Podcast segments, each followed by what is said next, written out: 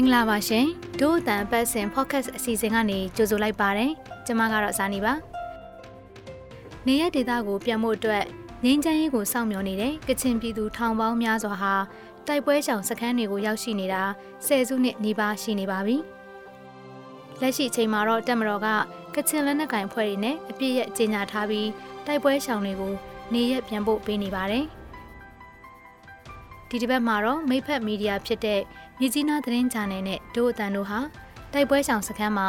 နှစ်ပေါင်းများစွာနေလာခဲ့ပြီးတဲ့နောက်သူတို့ဘဝတွေပြန်လည်တည်ဆောက်ဖို့ ရုန်းကန်နေရတဲ့မိသားစုဝင်တွေနေရက်ကိုပြန်ဖို့အတွက်အခွင့်အရေးကိုစောင့်မျှော်နေစေဖြစ်တဲ့မိသားစုဝင်တွေနဲ့တွေ့ဆုံခဲ့ပါတယ်။ဒီဆောင်မကိုမြကြီးနားသတင်းချာနယ်ကသတင်းထောက်အန်းကဆက်လက်တင်ဆက်ပေးမှာဖြစ်ပါတယ်။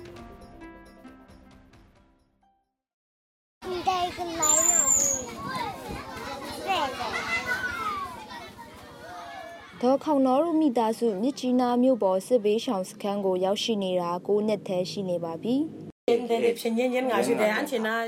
ကျမတို့ဒီကိုစစ်ရှောင်နေတဲ့အတော့အတွင်းကျမတို့အိမ်ရမရှိတော့ခြာအတွင်းမှာလည်းရွှေအကုန်တူးပေးလိုက်ပြီးဘသူလာတူးသွားတာလည်းမသိတော့ဆိုတော့ပြမေဆိုရင်လေကျမတို့မိသားစုဘယ်မှာသွားနေကြမလဲ2011ခုနှစ်ကတပ်မတော်နဲ့ KIA တို့ကြားချုပ်ဆိုထားတဲ့အပြစ်ခတ်ရက်စဲရေးကျိုးပေါက်သွားပြီးတဲ့နောက်ဒေါ်ခေါနောအပါအဝင်ဒေတာခန်တွေဟာမြစ်ကြီးနားဗမော်လမ်းမှာတည်ရှိတဲ့နမ်ဆန်ယန်ကျေးရွာကနေစွန့်ခွာထွက်ပြေးခဲ့ရတာဖြစ်ပါတယ်။ သူမဟာစစ်စတင်မဖြစ်ပွားခင်ကရွာမှာမူကြိုဆ iam အနေနဲ့တာဝန်ဆန်းဆောင်ခဲ့သူဖြစ်ပြီးစစ်ဖြစ်ချိန်မှာတော့လသားအရွယ်သမီးကြီးကိုခေါ်ပြီးအဝတ်တထည်ကိုတခုနဲ့မြစ်ကြီးနားကိုထွက်ပြေးတင်းရှောင်ခဲ့ရပါတယ်။အခုအချိန်မှာတော့သူမအမျိုးသားအပါအဝင်မိသားစုက6ဦးရှိနေပါပြီ။သူမရဲ့သမီးကြီးအရွယ်ရောက်လာတဲ့အချိန်မှာတော့ဒေါ်ခေါနောတို့အတွက်အိမ်ပြန်ဖို့မျှော်လင့်ချက်ရောင်ချီလေးတွေတစွန်းတစရှိနေပါပြီ။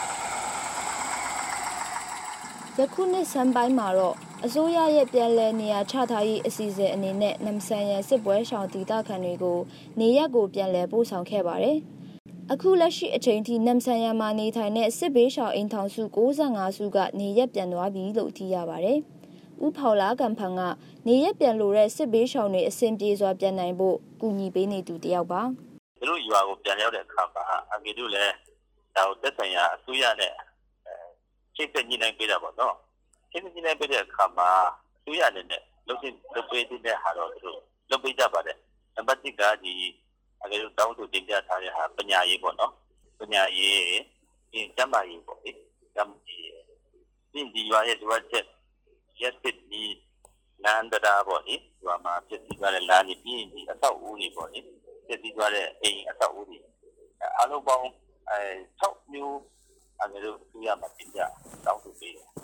ဒါပေမဲ့လည်းထောင်ပေါင်းများစွာသောစစ်ဘေးရှောင်တွေကတော့လုံခြုံရေးအခြေအနေတွေအာမခံချက်မရှိသေးတာကြောင့်မပြန်ကြသေးပါဘူး။တပ်မတော်ကတော့ငိမ်းချမ်းရေးလုပ်ငန်းစဉ်တွေတိုးတက်ကောင်းမွန်စေဖို့ဆိုပြီးမြောက်ပိုင်းတိုင်းစစ်ဌာနချုပ်နယ်မြေအရှိမြောက်တိုင်းစစ်ဌာနချုပ်နယ်မြေအရှိပိုင်းတိုင်းစစ်ဌာနချုပ်နယ်မြေအရှိအလဲပိုင်းတိုင်းစစ်ဌာနချုပ်နယ်မြေနဲ့ထရီကန်ဒေတာတိုင်းစစ်ဌာနချုပ်နယ်မြေတွေမှာတပ်မတော်ဘက်မှစတင်ကစစ်ရေးဆိုင်ရာလှုပ်ရှားမှုတွေရပ်ဆိုင်းပေးခြင်းအား2018ခုနှစ်မှာတစ်ကြိမ် 2019ခုနှစ်မှာတစ်ကြိမ်ကြေညာထားပါတယ်။အဲ့ဒီအချိန်အတွင်းမှာစစ်ဘေးရှောင်တွေကိုနေရက်ပြန်နိုင်အောင်စူးစမ်းပေးနေရလဲဖြစ်ပါတယ်။ခေါင်းမကားတဲ့နာ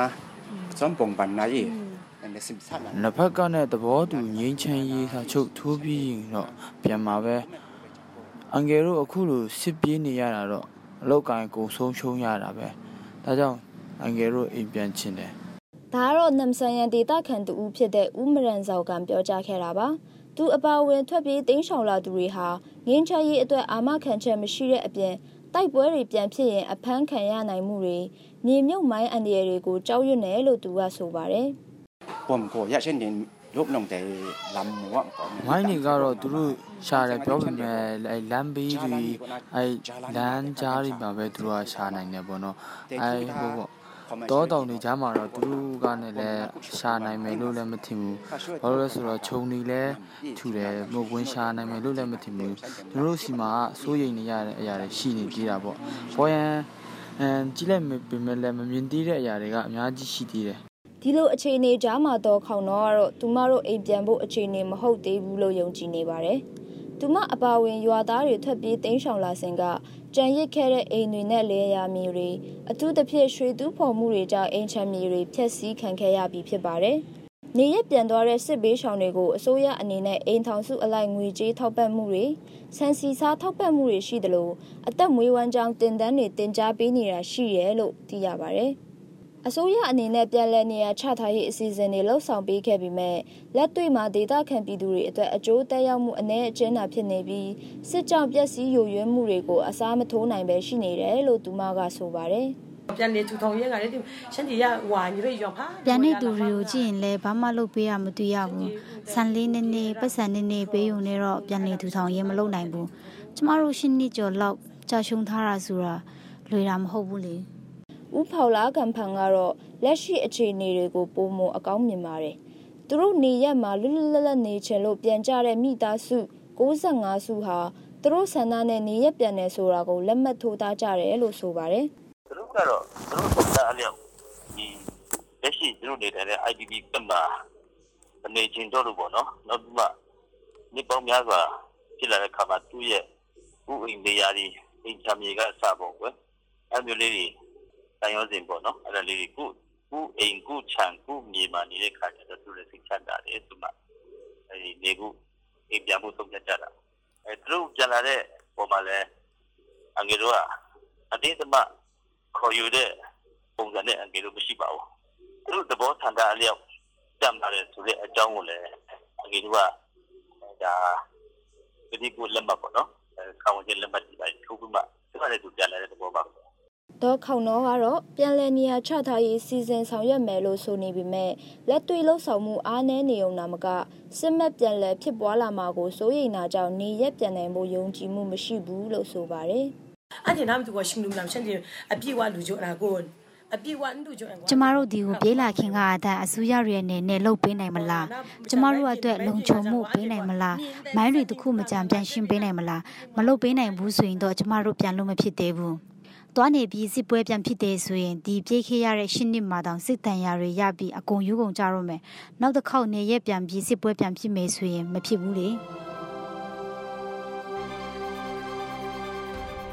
အခုတင်ဆက်ပေးခဲ့တဲ့အစီအစဉ်ကိုနားဆင်ခဲ့ရလို့ကျင်းနေမယ်လို့ဒိုးတန်ဖွဲ့သားတွေကမျှော်လင့်မိပါတယ်ဒီအစီအစဉ်ကိုတင်ဆက်ပေးခဲ့တာကတော့မြကြီးနားသတင်းချန်နယ်ကသတင်းတောက်အန်ဇာနီနဲ့ဂျရက်တောင်နင်တို့ဖြစ်ပါတယ်အပတ်စဉ်ကြာသပတေးနေ့တိုင်းတင်ဆက်ပေးနေတဲ့ ဒို့အတန်တန်လွှင့်အစီအစဉ်ကို Frontier မြန်မာရဲ့ website နဲ့ Facebook စာမျက်နှာတွေအပြင်ဒို့အတန်ရဲ့ Facebook စာမျက်နှာ SoundCloud YouTube အိုင်ကျွန်းတို့ကနေလည်းဝင်ရောက်နားဆင်နိုင်မှာဖြစ်ပြီးတောတာရှင်တွေရဲ့အမြင်တွေကိုလည်းပါဝင်ရေးသားနိုင်ပါတယ်။ဒီအစီအစဉ်ကိုမြန်မာနိုင်ငံဆိုင်ရာနယ်သာလန်တန်ယုံနဲ့ American တန်ယုံတို့ကပတ်မှုကူညီထားပြီး Frontier မြန်မာနဲ့ Foundation Hirondale တို့ကပူးပေါင်းတင်ဆက်တာဖြစ်ပါတယ်။နောက်တစ်ပတ်တွင်မှလည်းစောင့်မျှော်နားဆင်ကြဖို့ဖိတ်ခေါ်ချင်ပါတယ်။ ဒို့အတန်စီစဉ်ကိုနားဆင်ပေးတဲ့အတွက်ကျေးဇူးထူးတင်ရှိပါတယ်။မင်္ဂလာရှိသောနေ့လေးဖြစ်ပါစေရှင်။